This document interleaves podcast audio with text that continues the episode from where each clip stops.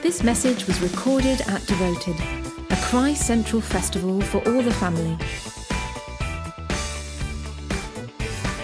To find out more about Devoted, please visit devotedevent.org.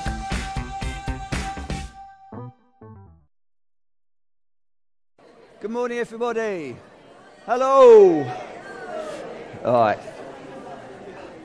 Excellent. Nice to see a few familiar faces, and uh, but uh, you're all welcome, uh, whether you know us or not. So I'm just going to give a, a brief introduction. Um, if you're coming for all three, I'll do the introductions each time because we've made them self-contained. So there'll be some people coming the second or third days who might not be here this morning. So uh, I'm Rob, and uh, you'll hear my wife Helen shortly. And uh, we're at the church in Bolton. Cheer from Bolton people. Bit belated, thank you. uh, and then uh, we've also got uh, Ginny here, who's going to be speaking tomorrow with her husband Stuart, and uh, our wonderful Joseph and Lillian and Wheeler from Zambia. The biggest cheer. Okay, so three quick things. Uh, in the bookshop, there are some titles uh, relating to this subject, and I haven't got all of them here, but I've got four things which I'll, I'll, leave over in the corner there. So if you did want to just come and take a look at one or two of those, just to flick through, don't, don't take them away.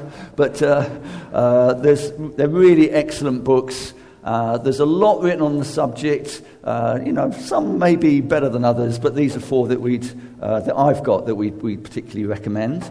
If you wanted to find out something further, because uh, obviously there's not that much time in something like this, it is called an introduction. So you might not be able to read it from the back, I'm not quite sure, but uh, forward slash setting people free. Uh, so Dave Devenish, as you would see from your program, is going to be here uh, at this on Sunday.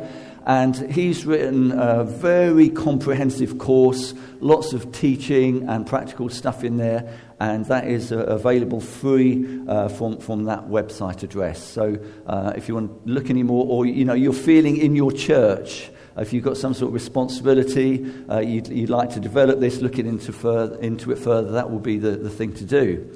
Uh, okay, so we've got my old uh, m- mobile up here. So if we have time, and we might not have time because, uh, you know, we, we want to just do, we, we want to get across to you as much as we can, but we might have about 10 minutes for Q&A.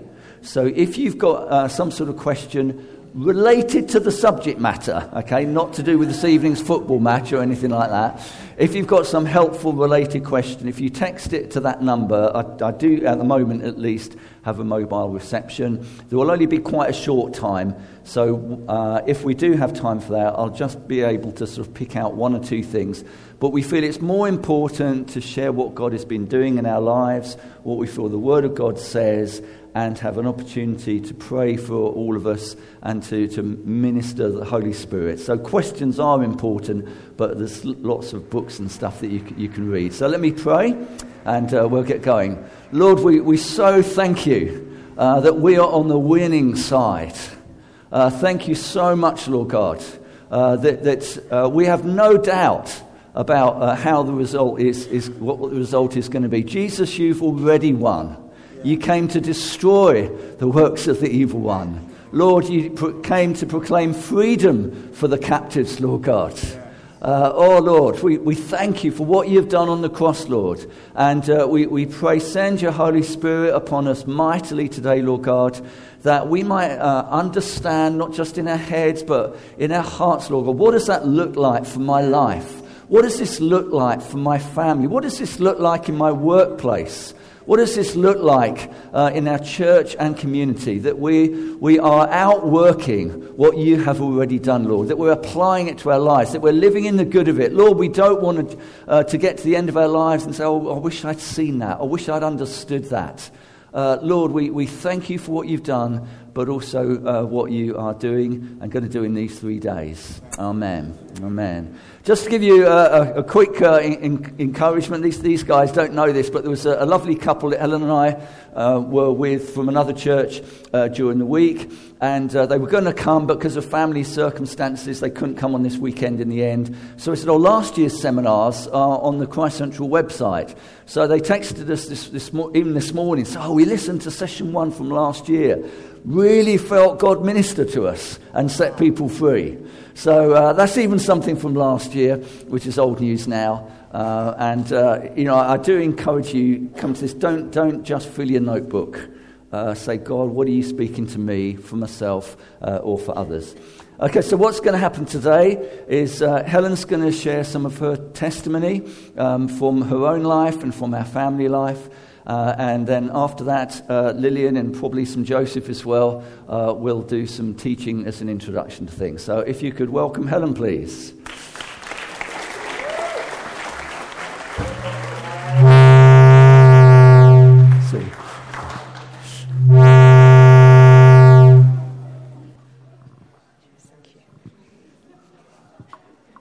That was uh, quite a welcome. okay. Hi, everyone. Um, I just want to share something that happened, uh, which I think might be relevant. Um, we've just uh, not long been back from uh, California, and while we were there, we went through this uh, lava tube. Um, unusual, I know. Uh, and uh, we, we, we failed to follow the two pieces of advice we were given before we entered the lava tube. Number one, wear a coat. Number two, take a torch. Um, uh, so Rob was dispatched back to the car to get the coat. Bearing in mind the, out, the temperature outside of the lava tube was mm, about 40 degrees. It was very, very hot where we were. Um, and so Rob had to go back for a coat, and thankfully we had phones, so we put our the, light on our phones. Because as we went into these um, tubes, it was so dark. It was incredibly dark. I've never known anything like it. I think we're not used to really being in the dark, actually, are we? In Western Europe, there's always some sort of light. We're not used to being in the dark. And when we got in there, I said to her, Oh gosh, I don't like this. I, am feeling scared. Uh, and then I thought, No, I'm, I'm going to plow through. Um, but when we got out the other side, it didn't take long. But when we got out the other side, now into that bright sunshine, you know, I thought this is where we're designed to live in the light. You know, when we're in the dark, it's really not very nice. It's really not very nice and very, very limiting. It's very limiting. When we got out into the light, we could just see the beautiful countryside. We were warm, the coats came off, uh, the lights on the phone went off. It was just amazing. I was so grateful. I thought, oh, I don't want to go back there. And, you know, I just feeling like this morning Jesus wants to uh, further bring us into light. You know, we sang a song this morning about coming out of the prison. You know, that clappy one that I couldn't get the claps, but the clappy one was going on about coming out of the prison. And, and you know, that's what Jesus has got for us today. So I, would really love to pray for us. So if, if you don't mind, just pop your hand on your heart this morning and let's just ask Jesus to do something. So, Lord Jesus, we just thank you so much that you are the light bringer. You are light, Jesus, and, where, and your light overcomes darkness. And Jesus, you don't want us to be, to be under any kind of darkness, any oppression in our lives. You want us to be completely free. You came to destroy the works of the evil one, not to tolerate, not to work round, not to accommodate, but to destroy the works of the enemy. We were designed to live in the light. And Holy Spirit, just be speaking to our hearts this morning. Uh, I, I just pray for revelation and eyes to see any areas in our lives that are uh, under darkness, Lord. And I, I thank you, Jesus, that for you nothing is impossible. This might have been happening to us for, for years. We may feel like our situation is just something that we've got to live with. But I thank you, Jesus, that with you nothing is impossible, that you, you are hope. There's hope this morning. Lives will change this morning. People are going to come out of prison. Jesus, we're just expectant. Come and have your way in our hearts this morning. Oh, Lord, just show us, just even as I speak, Lord, be speaking to, to hearts, to lives here. In your name, Jesus, amen. So I'm just going to tell you a little bit about um, my story and the story of our family, because uh, I'm just praying that it will speak to you. Maybe there's something that you can relate to out of it. So just as you're listening, just be prayerful. Say, Holy Spirit, is there anything you want to say to me? Um, because you know, God wants to move in your heart this morning. So, uh, for me, I, I'm, I'm quite posh. I come from quite a wealthy background. Was that someone laughing right there? yeah. Um, I was, uh, I'm an only child, and uh, no one in our family uh, believed in God or ever went to church. And to be honest, I have very few memories uh, of growing up where, that are happy ones. Uh, our, that our house was kind of very orientated around money. My parents would love money. And I grew up feeling really quite isolated and not particularly loved. And my parents didn't love one another either. It wasn't an atmosphere of love. My, uh, there would be a lot of shouting or angry silence. Kind of, there was crackly tension in the air. My dad had uh, affairs, so he would leave from time to time. And uh, as, as commonly would happen in these circumstances, and particularly the area where I lived, uh, we looked, we, we worked hard to keep things looking good from the outside, but the inside uh, was really, really different. So um, when, uh, after my mum had me, she went back, she returned to work as pretty quickly, and we didn't have family around. So childcare was a, a little tricky, and, and um, if I got sick, and I was very, very young, I, I, I have memories under eight of being sick and just being left at home. My mum and dad went to work, and I was just at home, which wasn't ideal. Um, and sometimes in the holidays, that was the same. So I had a lot of experience of being left on my own uh, and, and feeling very vulnerable. Uh, I was sent to a private school. Remember, I'm posh. And uh, which I really didn't enjoy. I didn't make many friends. I didn't really know how to relate to people. And I felt very, very alone. And, and, and rejection was beginning to really kind of take hold in my life. Uh, my mum and dad were very keen that I got good grades. So I really tried very hard because I thought, well, maybe that's a way of getting their love and their attention. And uh, my mum, she could be quite critical, a little bit controlling. So, yeah, things weren't good really. And I, by the time I got to about 12, I have a memory of sitting in our garden uh, in, in our house and saying, if there's a God, you really better do something or I'll kill myself by the time I'm 20. Really, I just thought, that's it. I've had enough. I'm done with this. Uh, the good news is that we have a wonderful God who hears our heart's cry. Whether or not at that time we know him or we're following him, you know, God hears the cry of our hearts. And he heard me that day. I know that he did. But in many ways, at that point, nothing much changed. And my dad continued to have affairs, and my mum, unfortunately, got uh, addicted to spending uh, on credit card. And the house was filling up with all sorts of stuff. And when it was the end of the month and the credit card bill came in, you had to just make yourself a bit scarce. Um, and she became quite depressed. And unfortunately, when um, a bit later on in my teens, she tried to take her life several times as well. Thankfully, when I was 17, I had a, a wonderful Christian friend, and uh, she kept on inviting me to church. And really, just to shush her, because I just couldn't see the point of that. But really, just to shush her, I said one day, I said, I'll, I'll come with you to church. And I, I expected it to be really uh, just not very exciting. um, I was 17. um, uh, but I really thank God because, you know, as soon as I got into that, that place, that church, I really felt like the love of God hit me like a wall, except I didn't know it was the love of God, really. I, didn't, I thought, what is going on here? It's a very weird feeling here, but it's very nice. And um, thankfully, uh, the gospel was preached that evening, and there was an appeal. Now, I, I, I, didn't feel like I could go forward, but when I got home, I gave my life to Jesus. And for me, really, and I really meant, you know, I really went for that. You know, that was just it. I wasn't, you know, I'd seen something, I'd felt, I'd experienced something, and really everything changed. Um, but inside of me, of course, there was still stuff. I was a really passionate Christian but I was a really messed up person. And I felt very rejected. And I, I blamed myself for not being lovable. Why didn't anyone love me? Well, that's my fault. Um, and it's like the enemy can rush in when we have difficulties in our childhood. The enemy can just lean in on the door that's open and come in.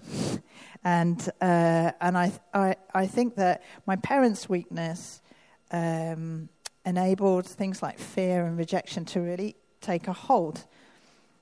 Uh, and God's been really good to me. You know, I, I, over the years, people prayed with me, and God's grace touched me and healed me. I was able to forgive my mum and dad. I really know they, they themselves are incredibly unhappy and uh, were suffering themselves. But the fact remained that if I was really honest, which I wasn't often, uh, I was still living and carrying some things that I didn't really need to. Um, fear was something that was a massive part of my life, and I felt really guilty as a Christian. And, and worse still, I was married to someone in leadership in the church, and I was really fearful. And that's embarrassing as, as well as anything else. Um, so I didn't really know what to do. I just kind of kept pressing it down. If I was honest, as a Christian, I felt I was taking two steps forward and one step back. You know, I wasn't really getting anywhere fast in, uh, in Zambia. We've been going out to visit Joseph and Lillian. Uh, and in Zambia, something surprising happened in 2015. Uh, I had, a, I had a, suddenly there was a breakthrough. There was a moment in God, um, and things, frankly, at the time couldn't have been worse. My dad had recently died, and our daughter Ruth, uh, who at that time was in her early 20s, really began to struggle to speak. Um, and this was becoming really difficult for her. She was trying to do a degree, and she was really had a, uh, a pretty major problem. And whilst we were in Zambia, she received a really bleak diagnosis, which she messaged through to us. And of course, as parents, you can imagine we were really upset, really distraught, didn't know what to do. Joseph and Lillian said, I think we need to pray. And we just sat down together in their lounge, I remember it well, and began to pray for Ruth. Now, as, as we began to pray for Ruth, something began to happen to me. I began to feel really horrible, actually. Uh, to be honest, a little bit sick, a little bit. Ugh. And uh, so people say, well, what's happening to you? What, what's the matter with you? We're praying for Ruth, something's happening to me. And then um, suddenly Lillian started praying against the spirit of an old woman. Now, I don't feel that old. but she she was seeing something in the spirit, of course, and um, she was she uh, and I began to picture my maternal grandmother, and uh, and as Lillian was praying, I was just set free from something, some sort of evil spirit. It was just something just lifted off me, and uh, I felt immediately felt different. I thought, oh, what's just happened? This is good, and so so really what what Lillian was seeing, what she was doing, she was, she was sensing there was an evil spirit. She just commanded it to go, and it just lifted off. Because as Christians, that's what that's what we do. Uh, she she was, and I said, "Why are you praying like that?" And she said that she'd had a dream. You see, God gives us dream. He speaks to us. This is why it's so important to, to tune into the Spirit. He gives. He'd given Lillian a dream about a um, an elderly white wicked woman who'd been uh, abusing her in the dream.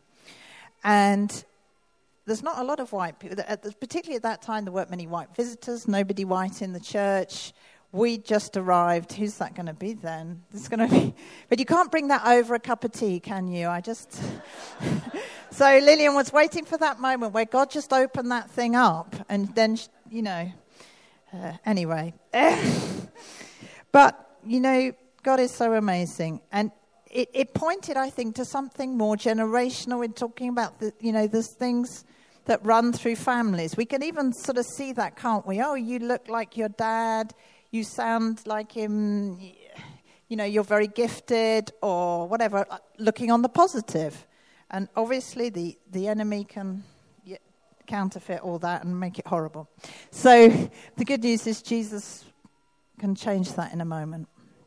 So as we return to the UK, uh, we continued to pray, and I, be- I began to realize that really I needed more freedom. And, and, and as a family, we prayed, we, and, and, we and, and you know what? I had to repent of some stuff as well. You know, we can't just blame it all on. You know, we need to repent. We need to take responsibility for our behaviors. Some of my behaviors were bad. You know, I, yes, uh, I, I, I felt rejected, but sometimes I could behave like you know. Um, so there were things I needed to repent of as well. I think that's really important. We need to f- repent, we need to forgive people, we need to be active in this process. And so I saw we we and I sought God like never before. We prayed, we fasted, we read the Word of God, we worshipped. You know, all these things that as Christians it's really good to do. Uh, and after a significant time of praying in summer, summer 2015, and, and I, I, was, I really felt set free from more stuff, I realized that something significant had happened. I really began to feel incredibly different. So different that I kept saying to Rob, Is it normal to feel like this? In a really good way. I, I just thought, Gosh, I've never felt like this before. I've never experienced this. It was a difference between night and day. It's like the light and darkness. So I knew that somehow I just come into, out into the light. It was amazing. And I really thank God for that because I'm living in a totally different experience now than I was back then. And in the beginning of 2016, I felt like uh, I'd had problems um, digesting wheat. So I, I, had to eat a gluten free diet. It, it, messed me up if I ate wheat. And I've been like that for 10 years. And I began to feel like God was saying to me, Look, that is not part of who you are. And, you know, sometimes if, if we've had this experience of being uh, oppressed, sometimes sickness can result. I'm not saying all sickness, I'm just saying some sickness can be as a result of oppression. And I felt like, oh, I don't think I need to have this anymore. You know, so I, I, I wonder this morning if there's people here who feel like they're not feeling so good, and actually they don't need to have this anymore, you know? This could be the morning where God just sorts that. So, um, over a period of six months, actually, Rob and I would pray. I just kept it quiet. I began to, I just felt I could eat normally, but I had some symptoms still. So, six months, just kept praying and eating normally. And I can testify now I can just eat anything. I mean, you know, I'm loving lasagna, nice bread. Too much, actually. um, so I thank, I thank, I thank God. You know, God is an amazing God who wants to set us free and heal us. And just to throw in, we also um, uh, prayed a little bit into. I don't want to overemphasize, but I do want to say uh, that uh, we we um, we read up a bit on Freemasonry. We feel like that was probably a little bit in, in a lot in the family, so we prayed against that as well, and that really brought further freedom as well. Just to throw that in. Um, and we just thank God. So, you know, I feel like I'm still in process. I'm, I'm happy to say that. Um, I, I, just think there's so much more for all of us.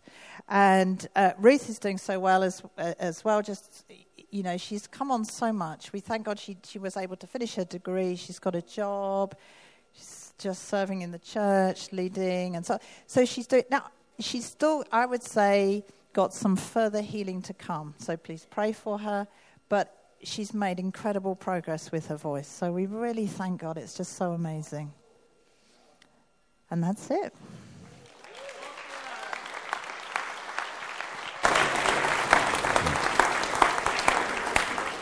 Uh, I just think before, uh, before Lillian comes up, I think this would be a good opportunity to pray. So if, if you've if you've got any sickness where it, runs in the family, there's somebody else in your family, uh, mother, father, grandparent, whatever, and, and you, you see any sort of pattern, is, is there any, there might not be anybody here, uh, but is there anybody, if you want to put your hand up, if you've got something of, of that nature, uh, that's, that's good. Anybody else?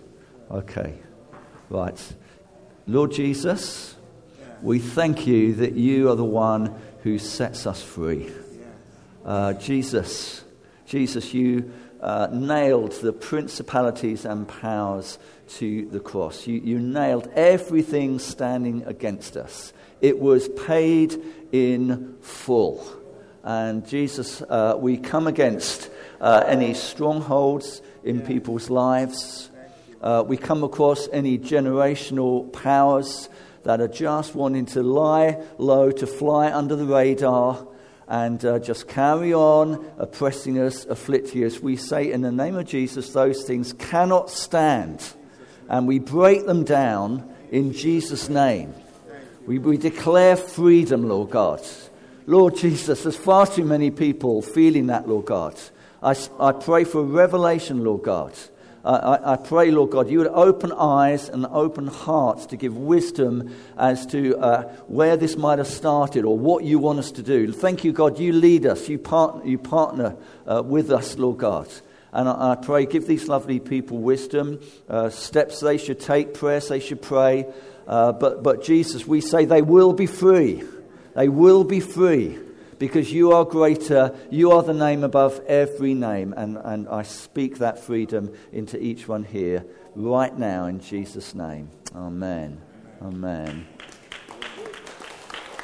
Okay, so I just encourage you. There are, there, are, there are, moments when God can just suddenly do something, but God wants us, to, like I said, to partner with Him, cooperate with Him, lead us through step by step. Uh, we had some huge breakthrough moments uh, but we also had to keep going over weeks and, and, and, and, months with things as God revealed one, one thing at a time to us.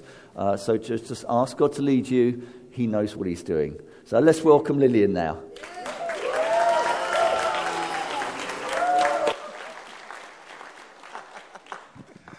And as we welcome Lillian, Rob, we're joined by a live link to Ghana. Okay and there's some people in Zambia who will also be following us. So enjoy.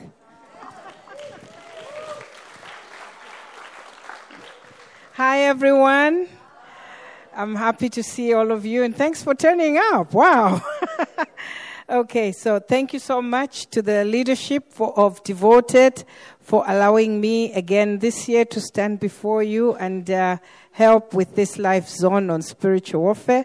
Thank you, Rob and Helen. Thank you, Jean and Stewart. And thanks to my husband, Joseph, for bringing me to, to, to the UK. um, I love it here, but it's rather cold. Oh.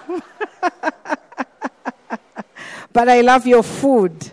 And I love the shopping, of course. Okay, so um, all protocols observed, as we say in Africa. And all those, go Zambia, yeah, yeah, yeah, yeah, yeah. Wow, those guys, you were great in Zambia again. So thank you. All right, so session one, we are on setting the captives free, and I'm here to just give um, a, a little talk on what is deliverance and how should this be approached. Of course, this is a big topic and it's something that can take days to unlock all this. But um, I'll try to see what I can do in the next 20 minutes. okay, so thanks again for Helen's testimony. Isn't that great? A big hand to the Lord for that wonderful testimony. Yeah. And uh, I think she forgot one thing. Uh, every time I met Helen before her deliverance, she was always crying. always tearful, but now she's bold. Amen. I speak boldness in somebody this morning in Jesus' name. In Africa, they say amen. so Isaiah 61, I'll just, um, uh, we won't read it because of time. But we are in Isaiah 61 talking about what is deliverance. And from my own um, understanding over the years, I can say deliverance is the great work of God done by the Holy Spirit in the name of Jesus that enables the following to happen. So the three are involved God the Father, God the Holy Spirit, and Jesus Christ are all uh, involved in um, making happen something which is visible and something which is tangible, something where somebody can say the situation was like this and now it is like this. Uh, I'm not going to go into the the the argument about whether a Christian should be set free or not. Uh, I believe those of you who are here believe that a Christian should be set free as well. Yeah, so um, there are lots of things in Isaiah 61. uh, talking about deliverance. Of course, it's preaching the good news to the poor. That is uh, dealing with fear. And uh, the Lord many times does tell us as children of God that we need to be bold. But many times we are, we are afraid because uh, that is the work of the enemy. So fear needs to be uh, dealt with in deliverance. And of course, it is there to uh, bring healing to the broken heart. And as you saw in Helen's testimony, loads of times when she was left alone by the parents and uh, broken hearted, and deliverance just brought about a healing in, in her heart. So it is there to give, uh, to bring about a guard, a, gu- a guideline on, on um, heart issues, because the heart is, is very important in somebody's life, issues of the heart. They need to be dealt with. Many times we can look beautiful on the eyes, we can, we can put on wonderful things, but the issue is in the heart. So deliverance does deal with things like that. And then, of course, it's there to proclaim liberty, which is um, uh, people who are taken into captivity and then brought into freedom. So it's about proclaiming liberty. It's about opening of the prisons. And these prisons we're talking about are not just physical prisons, they are also spiritual prisons as well, which we are dealing with in deliverance. And um, it's there to proclaim the acceptable year of the Lord. It's a year of Jubilee as we deal with uh, uh, rejection in deliverance, we cast out rejection because we are believing God for, li- for liberty. Amen. And of course, um, I like this, this, this, the, the next one coming because uh, we love it in Africa. Uh, deliverance is the day of vengeance of our God. And we know what we say in Africa, it's back to the sender. So it's a place where we send whatever the enemy has been sending to us back to him. So that's what I can say deliverance is. And of course, it's there to bring about comfort to all who mourn. And we do have a lot of mourning happening everywhere, even in, in Western countries with all your nice crisps and uh, fish and chips. There's still some mourning around. So deliverance does bring about, um, you know, comfort. And of course, it's beauty for ashes. Oh, the Lord is there to bring us from a dunghill, wash us up, and cause us to sit with the Prince of this world. Deliverance does deal with shame. It removes shame from people's lives. Amen. Of course, there again in Isaiah 61, it's the giving of the joy. Giving of joy. You know, joy is one of the major things that the Spirit of God brings about. You know, the fruit of the Spirit is love, it's joy as well. But many children of God are Christians, they, they're doing everything right, but they have no joy. And so we pray prayers of deliverance, demanding the joy of the Lord to come back to us so that sorrow is removed. Amen. So joy is your portion this morning. And of course, it's putting on the garment of praise for the spirit of heaviness. Now, um, uh, deliverance is also about removing garments, the garment of heaviness. The enemy does come and he does give us garments, you know, like, you know, here you have coats when you're going out. You put on coats. I love my coat. It's heavy, you know, because I don't, I don't do good with, with cold. so it's the same. The enemy will come in and put a heavy coat on you and you just go out there and you're feeling heavy you don't know what it is. And sometimes you may not even have a reason for feeling heavy, but it's there. So deliverance is about removing the garment. Hey, somebody this morning will remove some garment in Jesus' name. And someone say, Amen. Okay.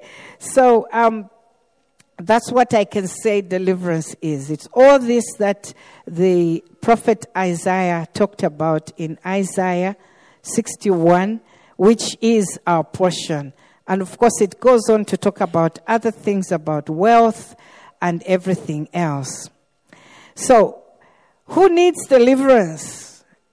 Uh, deliverance can be done at a personal level, at a family level, and of course, at a national level as well. So, um, today we will be dealing mostly with uh, personal things. And personal things you can pray for yourself. You can have times when you sit down and you pray over yourself and things like that. Family, you would need family. National, you need the church to cooperate together so you can pray together. Amen. Now, how do you know that you need deliverance? Where would you know? I mean, how can you tell? So, some of the symptoms for deliverance are one, prayerlessness, and that's a big one. Amen. As a child of God, we all know that we ought to pray, but how many of us do actually pray? Many of us, we just remember we're supposed to pray by the time you are dreaming somewhere, or maybe it's in the morning. Um, so, prayerlessness is a big one. So, if you're struggling with prayer on your personal level, you need to be delivered. Somebody needs, something needs to be casted out there. It just means that there's a spiritual hold over your life which needs to be broken. You can't pray with your wife. I mean, you can go walks together, you can do everything else together, but just praying with your wife or your husband is difficult. You need to be delivered there. You can't pray with your children. Oh, that's a big one as well, because you need to be praying as a family. And this morning, as we started devoted, wasn't that good from Jeremy encouraging us that we're family and we're supposed to encourage even the children getting involved? So, prayerlessness. And of course, um, the other symptoms of deliverance are family breakdown. You know, many of us are coming from backgrounds where we have had, you know, situations like our parents were divorced and you look at um, Helen's testimony again, and you hear how the parents never loved each other. And that opened up doors to things of the evil spirit to come not only to their parents, but to the child as well. So whatever affects you is affecting your children. Whatever affected your parents is affecting you. So in deliverance, I always encourage people to do a research on their family background. Where are you coming from? Who, who is your mom? Who is your dad? Where are they coming from? What was involved? Were they Christians? In Africa, we have a lot of uh, worshipping of other gods. You know, some of us are coming from families where our, our parents worshipped the trees, they worshipped rivers, they worshipped crocodiles and stuff like that. And so in deliverance, you have to go through a situation where you're renouncing all these things and you're saying, I will serve no other God, no any other treasure. Jesus is Lord. So there you also need deliverance. And perhaps you're coming from a, a, family where there's been a lot of debts, you know, and your parents or you yourself cannot break away from a habit of debts and credit cards here in this country. It's a big problem, isn't it? So sometimes it's not just a, a, a character issue. Other times it is also a spiritual issue that needs to be to be broken in the spirit. So you approach it from the spirit side and you pray into it and I can tell you testimony after testimony of how people have approached even things like divorce from a spiritual point of view. And uh, the Lord has come through in many, many families. So, family breakdown. And of course, in families, it's also infirmity, as you heard from uh, uh, uh Helen's testimony. Uh, you know, I know medically, genetically, there's hereditary things. But I also know that there are things in, which run in families just because the enemy is oppressing that family. The enemy doesn't want you to be free. The enemy wants you to spend all your money on um, medical bills. The enemy wants you to spend most of your time in hospital. And so he keeps on just putting this infirmity on you. But hey, the Bible says, by the stripes of Jesus, we were healed. So healing is our portion. But the enemy does come in and steal it from us. I pray that today somebody's life is going to be gotten back and that you're going to be healed in Jesus' name. Say, Amen. Amen. Yeah. And of course, um, the, there's poverty as well. Um, I let me check. I, I think you don't pray about money here, do you? Um, um, we pray about money a lot in Africa. I'm sure you do also here. Because there are, are, are situations where the enemy also comes in, in your finances. And he begins to control your finances. And he begins to make you think you can't you just can't do something for God, like maybe tithing or giving offerings or getting involved in anything. You're always looking down upon yourself. In Africa, we, we do pray against the spirit of poverty because we have seen that many times loads of money have been put, pushed into Africa, have been put into men and into the hands of uh, men and women in Africa, but it has not gone far when you look back, it's like nothing was given. So we know that it is a spiritual issue. And so we go into spiritual warfare to pray against poverty. Amen. Yeah. And of course, uh, the other, the other thing there is, um, this, the inability to complete major projects. You know, that's also another big symptom that you need deliverance. You know, many times, many people have got great ideas, big ideas, but they remain on paper. Or they would start it and halfway they, they abandon it. That one is also a sign that the enemy doesn't want you to enlarge your cost. He doesn't want you to progress. He doesn't want you to, to be an influence anywhere.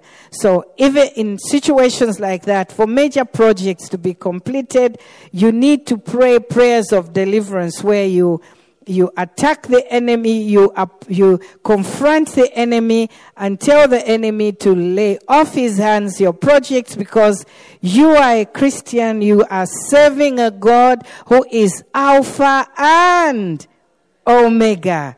God starts and He finishes. So you should.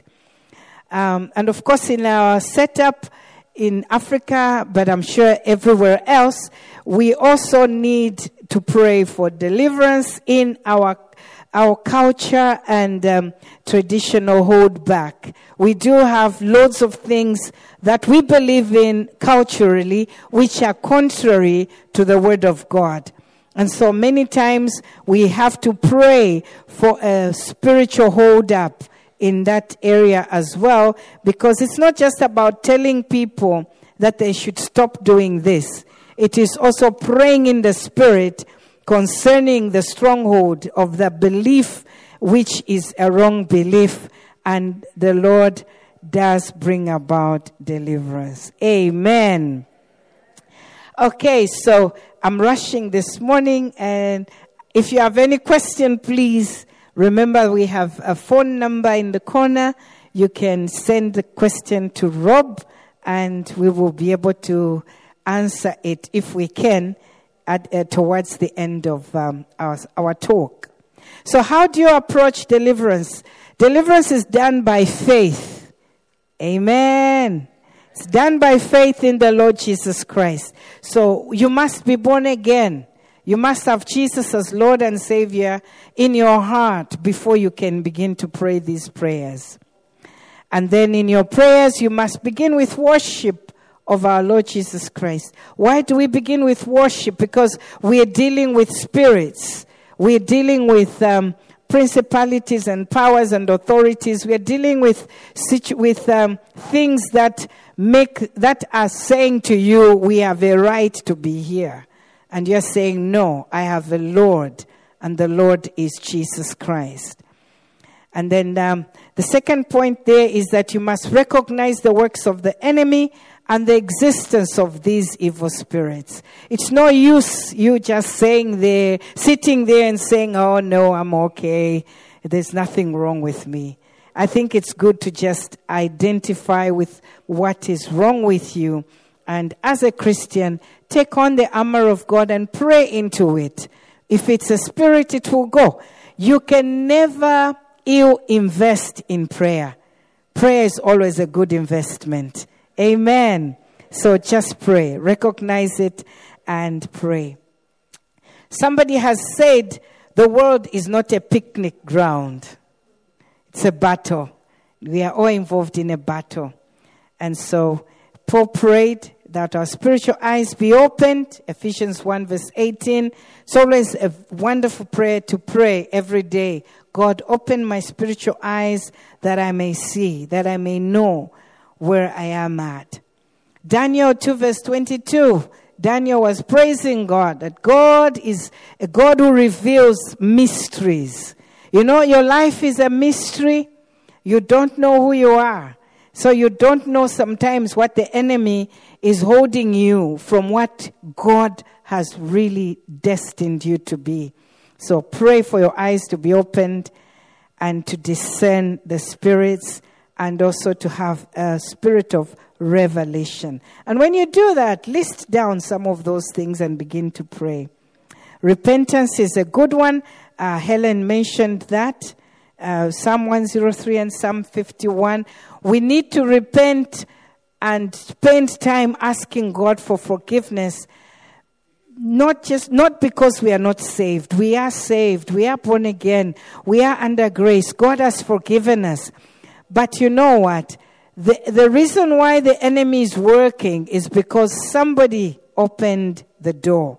And it's just good to say sorry. In relationships, we do say, I am sorry, don't we? And so I, I, I believe God also wants us to make things right. Now, these prayers of deliverance, I always say to people, they are serious prayers and they need to be taken seriously in that you need to set ample time to pray through this. They're not popcorn prayers or uh, what you use this side of the world? Um, what's that thing you make warm things? Um, a microwave, yeah. you don't do microwave prayers with these prayers. Amen. You need to set ample time to pray. I usually advise people to pray and fast three days before they can uh, actually go into the actual prayers for release. And um, you need also to add fasting to that. Amen. Yeah, now I know nowadays there's a lot of argument on fasting, but we are under grace and you, the Holy Spirit will guide you to show you how you can fast. I mean, um, one of the guys on one of the Go Zambia team some time ago came and uh, he said, ah, fasting. So we said to him, yeah. And he said, okay, I'm going to fast from Coke and chocolate. and he did that for 21 days. So I believe that was a good fast. So you look at your own strength and see how you can do it. Uh, of course, we need to also put on the full armor of God. In Ephesians 6, we know about that one, don't we? And um, many times in your initial stages of praying for deliverance, it's important to ask somebody to help you. And even, even at family level, it's important to ask to ask the family to come together and also ask someone, an elder or somebody you, you can trust to come and pray with you. Then, um, of course, in those prayers, you need to literally cast out the demons in Jesus' name, which means they are noisy prayers. I'm sorry. you have to talk in these prayers. You have to say to this particular demon, I cast you out in the name of Jesus. And of course, you, you should be able to use the blood of Jesus as a weapon. Um, sometimes we have also used the anointing oil, especially on um, a person, or poured it over a place, gates, rooms, and other things, using the anointing oil not as a ritual, of course, but as a symbol of power, breaking the yokes. Amen. In praying for deliverance, we also pray, Lords, about the infilling of the Holy Spirit because, like I said, you are doing it by faith. You're doing something that sometimes will not give you manifestation. Amen. Sometimes you won't see like there's anything that has happened, but in the spirit something has happened. So we need the Holy Spirit Lords and we need to pray in the Holy Ghost. So I always advise people to be baptized in the Holy Spirit as well, because sometimes you need to pray a lot in tongues to understand exactly what's going on in the Spirit. Um, like Rob said, you need to be persistent. You need to persevere. You need to fight a good fight of faith. Sometimes it doesn't happen in day one. It may take many days for different situations, depending on how, how uh, deep the situation is. Uh, the smaller the tree, the quicker it's uprooted. The deeper it is, the harder it is, isn't it? Yeah. Amen.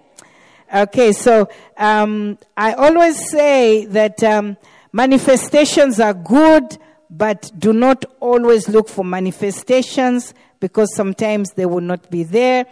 And my personal advice on manifestation is that I don't encourage talking to demons because uh, many times demons, many times they are liars. They will be telling you lies. They'll just be trying to get time from you. So take authority and tell them, like Jesus said, do not talk, just go in Jesus' name.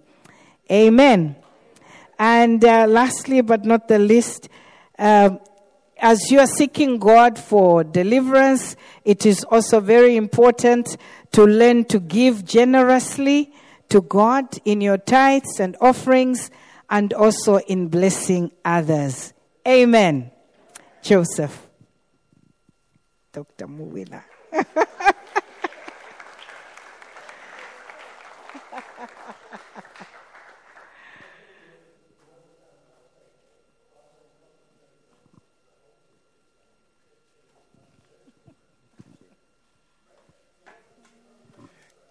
Thank you. Why don't you give Lily another clap? That was.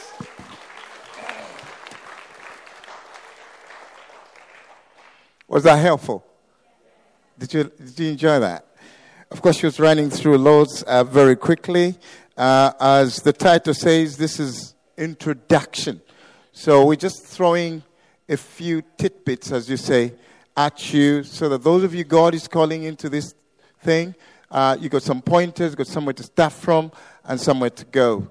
Uh, I'm, I'm, hearing uh, Helen's testimony uh, for um, the fifth time, but every, sixth or something. But every time I hear it, it's fresh. There's just something that comes. to So thanks so much, Helen. And I will feel that Helen and Rob is part of a big team, as you will hear Jeannie tomorrow uh, and others across the UK, that there is a resurgence, we believe, in the spirit. This is not just an interest group. Some of you sitting here because you feel a draw into this area, which we believe is for the whole body of Christ, not for a few specialized, freaky people. No, this is, Jesus did this uh, Jesus was involved in, in this. And right at the beginning of the, his ministry, he says, I'm building the church, and the gates of hell shall not prevail. So the building of the church is a, a, a battle. It's a spiritual warfare. Those of you who are in church uh, planting and what we've had so many casualties, even as I speak. Uh, leadership teams under oppressions and attacks, uh, especially also families of leaders uh, are a prime target of the enemy. Uh, so uh, I hope I'm not scaring you. It's just a fact that we are in the battleground. Ephesians chapter 6, verse 12 For we wrestle not against flesh and blood, but against principalities and powers and spiritual uh, authorities, spiritual rulers in the heavenly places. So we're in a battle. Okay, in the few minutes uh, that I have left, again, we just want to throw a few things uh, at you on the topic of um, recognizing demonic oppression through discernment. Recognizing. Because one of the big questions we keep asked, being asked all over the place is how do I know? I think Helen mentioned that. How do I know that this is demonic? How do I know that this, this, this disease has got some spiritual stuff behind it? How do I know that there is something this that's happening in my life in my family is not just natural uh, but there is something there. So uh, i won't have time to go deep into that. Uh, Jin is listening to me. Dev d is coming on sunday. Hopefully uh, there could be tools given to you. So just for the context uh, uh, i just want to pick up a verse which we all know that First corinthians chapter 12 verse 10 speaks about one gift that's been uh, sometimes underemphasized in our churches. But in the context of uh, spiritual warfare, it's actually a very, very important gift. And I read 1 Corinthians chapter 12, verse 10. It says, To another, the working of miracles, to another, prophecy, to another, discerning of spirits. Somebody said discernment. I'm oh, sorry. you listen to Africans, so we, we do responsive teaching, so we talk to each other. Is that okay here? Yeah, so somebody said discernment. So he's talking about the gift of discernment of spirits. So, um, just, just to give you a little uh, kind of definition, it, there's no uh, official definition, but this is how we would say that the manifestation of the discernments of spirit can be summarized as a revelation by God about the presence, or sometimes non presence, of a spirit. Okay? And sometimes it includes the identity of a demonic spirit present or an oppression that's there.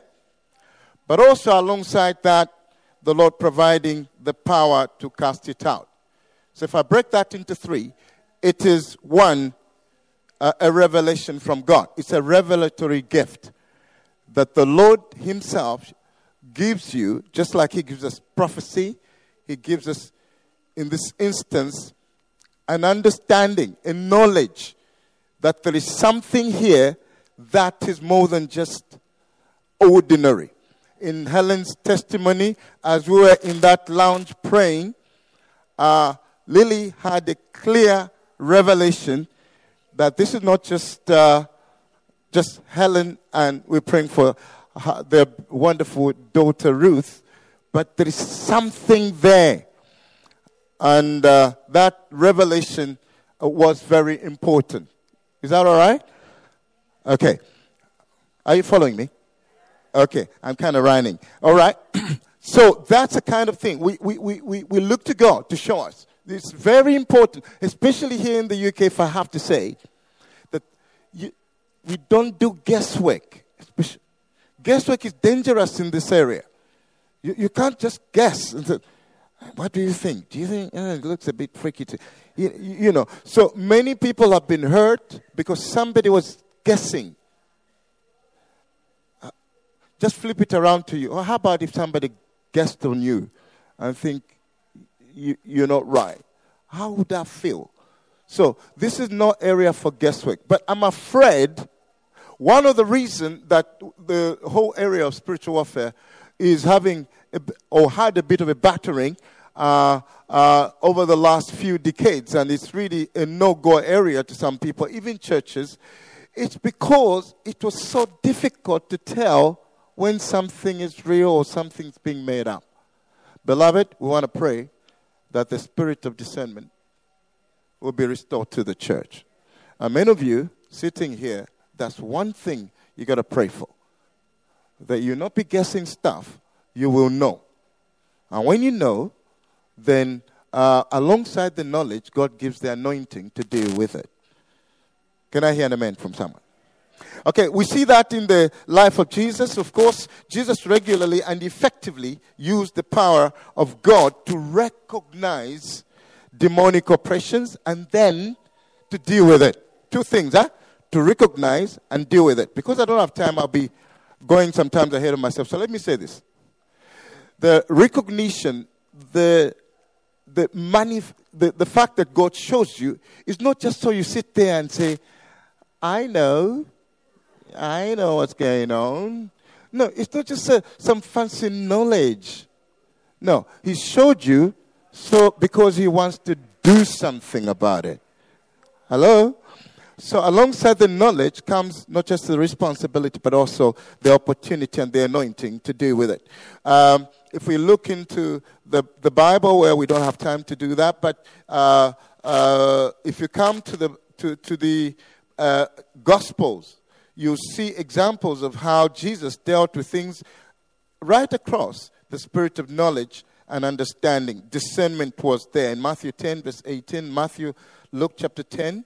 Uh, if you have time, you can look at that. But also, if you come in the book of Acts, you see Paul, who dealt with a lot of spiritual oppression in the book of Acts, operating very clearly in the spirit of discernment.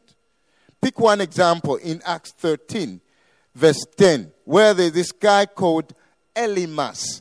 Now, um, there was this sorcerer, uh, there was these, these guys who were in the occult. Oh, by the way, as you heard from Helen about the Freemasons, so one of the gates that the enemy uses a lot to enter into a family and enter into people's lives is contact with the occultic uh, either you or somebody in your line.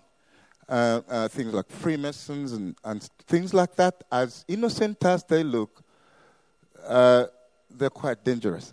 I wish I could put it in a nicer way, but they are very, very, very. Because also it involves uh, other people, it involves families. Normally it runs right through.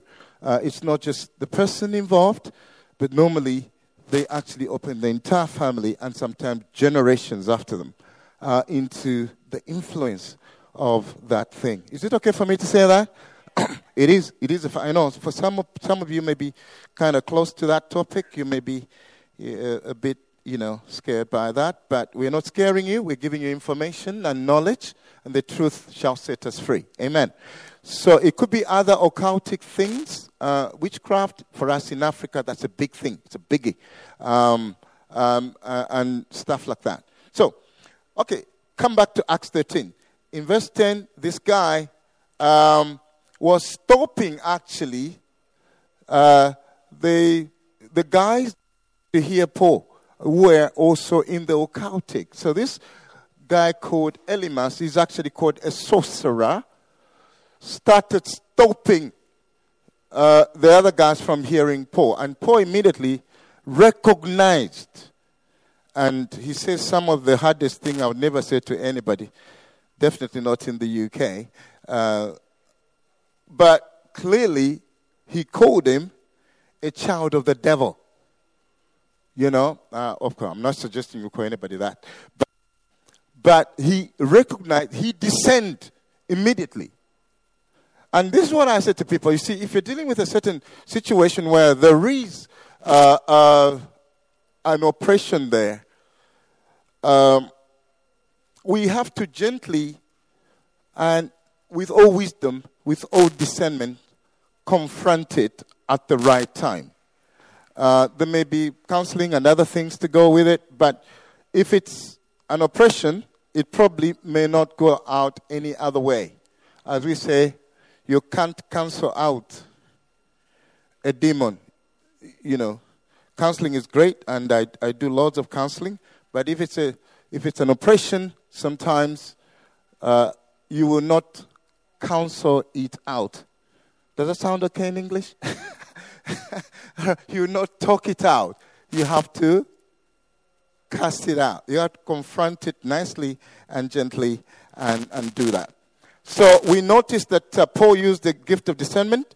Uh, so the, through the gift of discernment, we notice again how Paul discerned that the slave girl was following them, announcing nicely that these are men of God, actually was, was being oppressed by the enemy. Uh, so it was almost a bit of a mockery, but in a very nice way. So he confronted that again. Uh, so sometimes demonic oppression may look very, very normal. That's what I love about Helen's testimony. Doesn't she look so normal? From a posh background. Uh, because, you know, sometimes we, we have this thing that, you know, people that need freedom are freaky people look funny and they're funny. They've done stuff. And one of the things that's actually stopping the church from full release is where we think that if, if, if this is happening, then there must be something wrong with me. There must be something wrong with me. How, how could, did I? So, and I thank God for the openness of Helen in sharing that because I think in many situations we've been, and we've been around different churches in the UK, and she's been gracious to share that testimony, that it's released people to realize that we all have the opportunity to receive freedom. And guess what? Who knows that others have to discern? But you see, if you need to be set free, you don't need to discern. You just know it. Hello? You, you know, uh, we, we can go to Bible school and be theological about it. And we are Newfrontiers. We are very theological. But you see, when you're under an oppression, you don't need much theology. All you need is release. I just want this thing to go. That's all I want. You know, the theologians can go off and start debating whatever, but, you know, I just want to be released. And that's what's happening to many people who come to our churches. They are under oppression. And Jesus came to set them free. And they're crying to us and says, Somebody please help. You know. And so that's why I believe in this room there are people that God is raising. I thank God for Jeremy. But Jeremy has so encouraged us to say, look, we need to just get our churches to be given uh, and equipped, trained, so we can be churches that give the full thing that Jesus did for us. Amen. Okay. All right. Um, I don't know what to do with time, but let me give two more points, then we, we will pray. Uh, somebody in for a prayer? Anybody? You think we should pray? Okay. So before we pray, um, and we'll have opportunities to pray. If we don't pray much today, uh, Jeannie is usually very short. Tomorrow we'll have more time with Jeannie to pray. Why did you laugh? Because Jeannie's going to have an amazing testimony. If you've never heard Jeannie's testimony, don't miss tomorrow. She'll be sharing her amazing testimony and bring some teaching around that. It blesses my heart. Um, so, how the discernment of spirit, let me just mention this, is in that verse, the discernment of spirit is a manifestation. Somebody say manifestation. So if you read that in the original context, let's just open that verse again. 1 Corinthians 12, 10. It says, uh, at the beginning, it says, to all of us is given manifestation. So it's a manifestation of the gift of the Holy Spirit. Uh, so it's not. So it, it must. So first of all, there, in spiritual warfare, we've got to be clued in to the Spirit. You can't do this on your own. We really need the presence of the Spirit. Okay, and in fact, uh, in Africa, we're doing it the opposite, but we're, we're learning very quickly. We do not go after the demonic manifestation, we go after the Holy Spirit manifestation. Because as it manifests, and in most cases, uh, the thing begins to unravel. Hello? Okay, okay. Um, I'll just leave it there because there's so much there we can talk about. It's, so, therefore, it's not a natural ability. Uh, can I repeat that? It's not natural ability. Hi. Good to see you guys. Uh, it's not natural. You can't depend on your natural mind to sort this thing out. As I said, it's not guesswork. Please don't use guesswork or, or just a feeling like I just feel. Now, feelings are okay, and sometimes God will use our feelings, but you know, they can't be used so much as a, uh, uh, as a gauge. But, but when you're in the Spirit, sometimes the Lord would use, you I mean, you feel things. But uh, actually, at the end of the day, we need a revelation from the Spirit. So the, com- the, the other point I want to mention is that the most common aspect of discernment of spirit is dealing with it. Why does he give us discernment? So that we do it. Why does the doctor give us a prescription? A, a diagnosis? So he can give us a prescription. Oh, I got that wrong. I have some medical doctors here. So he gives us a diagnosis in order not just to leave us at, oh, you got this thing. Isn't that terrible? You can go home and spend the rest of your life really thinking about that. I don't want to see a doctor like that, you know, but he will give me the diagnosis so that he can give me medication. So the discernment of spirit without having to deal with it is sort of half the story. Because then you just know, oh, okay, there's a, there's a lady in church. How do you think? I think, I feel there's something not right. And then you leave it there.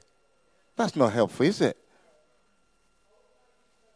The reason God shows us is so that He may use us to help.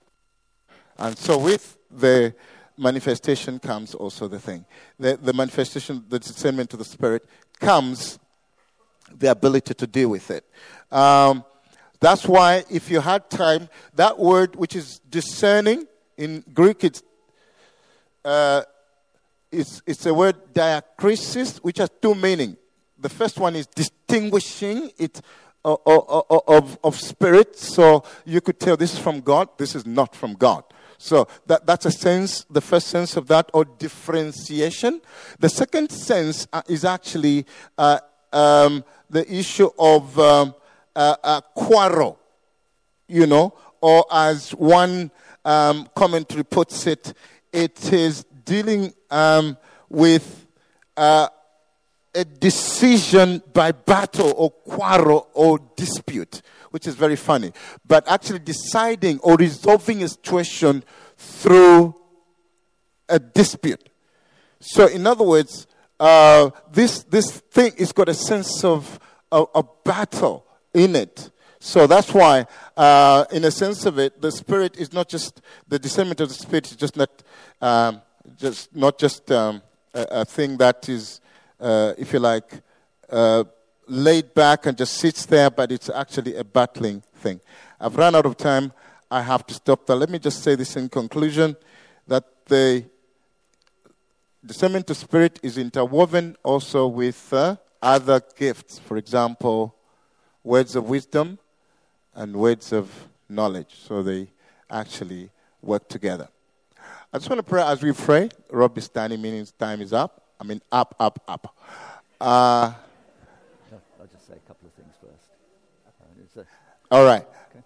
So let me just conclude by saying this that uh, many of you that maybe you're wondering, is this or is it not? Can I suggest one thing? That that's a good place to start. Ask God discernment. Amen. And I do believe there are many people in this room that would be a great place to be where you just seek God to show you. And this gift is available to all of us that we don't have to get situations. Some of you are going through stuff in your family and you're wondering, is this or is it not? May the Lord give you discernment. Thank you for listening. God bless you. Okay. You hold that. Uh, um, the, the wonderful text system didn't work because there's not been any signal, but uh, I've just felt a couple of Lord's, the, the Lord highlighting a, a couple of things. Um, just that, that last thing that Joseph was saying, even. I, I, I feel that there will be some of us who've lived with things that are not actually part of us. And we've got so used to them, we've just thought, well, that's what happens in my family, or that, that is my character, my personality. And, and the Lord is saying that's not necessarily so. And, and, so, this opening of our eyes for wisdom and discernment, uh, you know, is this just a character issue I've got to deal with? Often it is. But sometimes it's no, it's something different. So, Lord, I, I just pray, open eyes, Lord.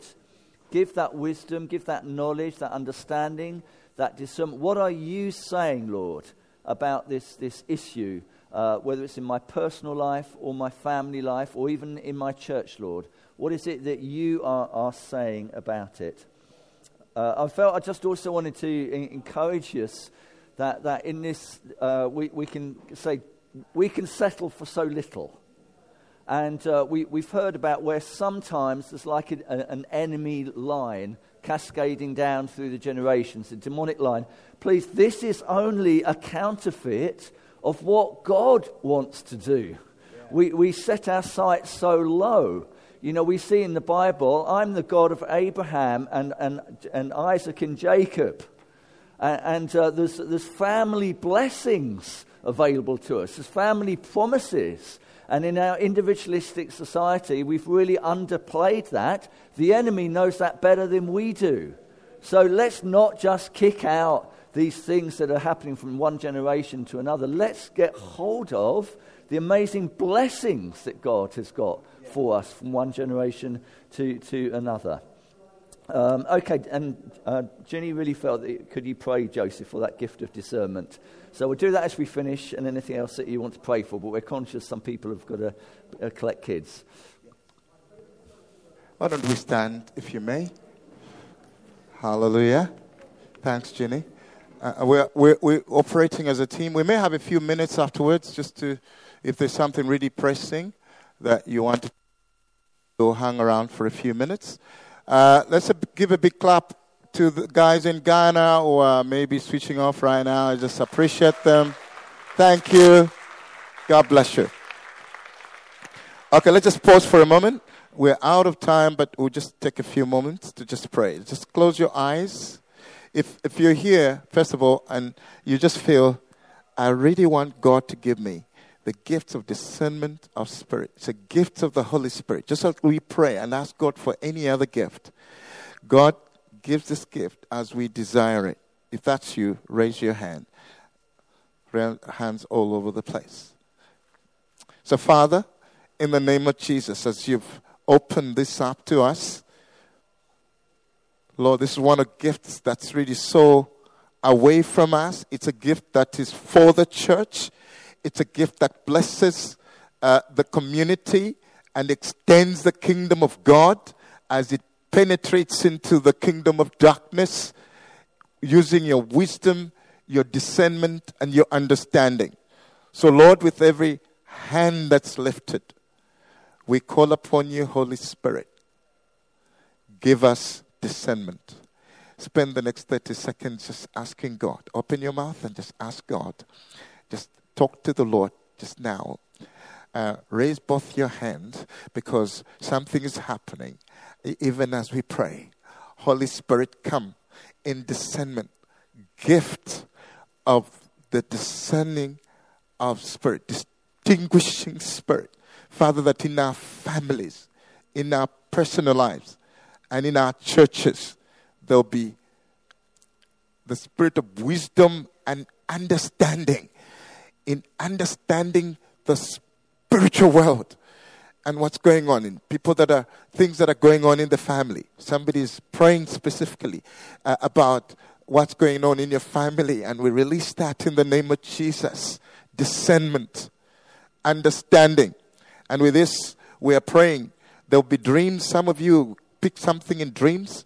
Uh, you hear about dreams maybe tomorrow uh, Jeannie, I'm sure, I may touch on that. Uh, and ways in which discernment comes uh, through different gifts. Father, open our understanding uh, and give us discernment. Receive it in the name of Jesus. Come, Holy Spirit. Like everything else, we receive it by faith. Receive that by faith. Clarity. And you enter in a world where you will be just asking God for more. The one thing about spirit of discernment is that you are always asking. You always seek God. You always at a place where you say, Father, show me. We receive it in the name of the Father, the Son, and the Holy Spirit. Um, I'll ask Lily for one corporate prayer. Uh, uh, uh, team, if whatever, if there is anything, uh, please feel free. Could we pray together as we go? Uh, now, one co- corporate prayer means we just believe in praying together, just like a corporate prayer. Instead of praying one one, we can all pray together. I know it's very not very British. We are doing this over at uh, where were we over the weekend? At uh, at Wrexham, and uh, initially, uh, yeah, people loved it. Uh, in the end, because then we're doing it together as a body. Amen. So in a way, it's quite good. Can we do that together? Can we just pray one prayer together? Uh, and Lily will lead us in that. Um, just lift your right hand and say, In the name of Jesus, I am a child of God. I am a new creation, seated with Jesus Christ in the heavenly places, far above every principality and power and authority and spiritual forces in the heavenly realms. I am under the blood of Jesus. I declare the powers of darkness shall not harm me. I declare the finished work of the Lord Jesus Christ on the cross. As he stood on the cross, he disarmed the powers of darkness.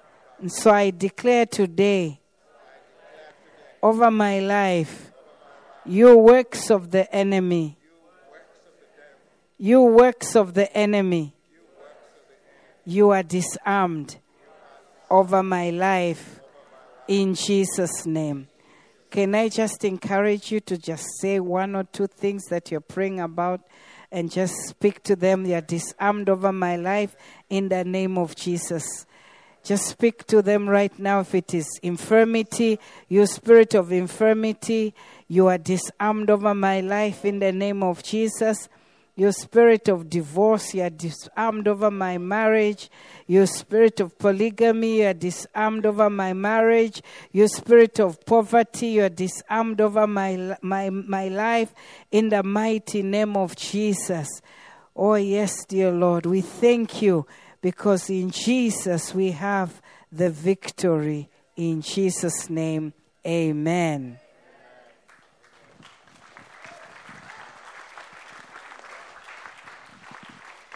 Good. Uh, okay, God bless you. Um, if you've got any uh, quick questions, uh, we've got a little bit of time. We have to get back for our own lunches as well. Speakers do eat too. Uh, but uh, if you've got any quick little things, then uh, please come for, for a chat. Thanks.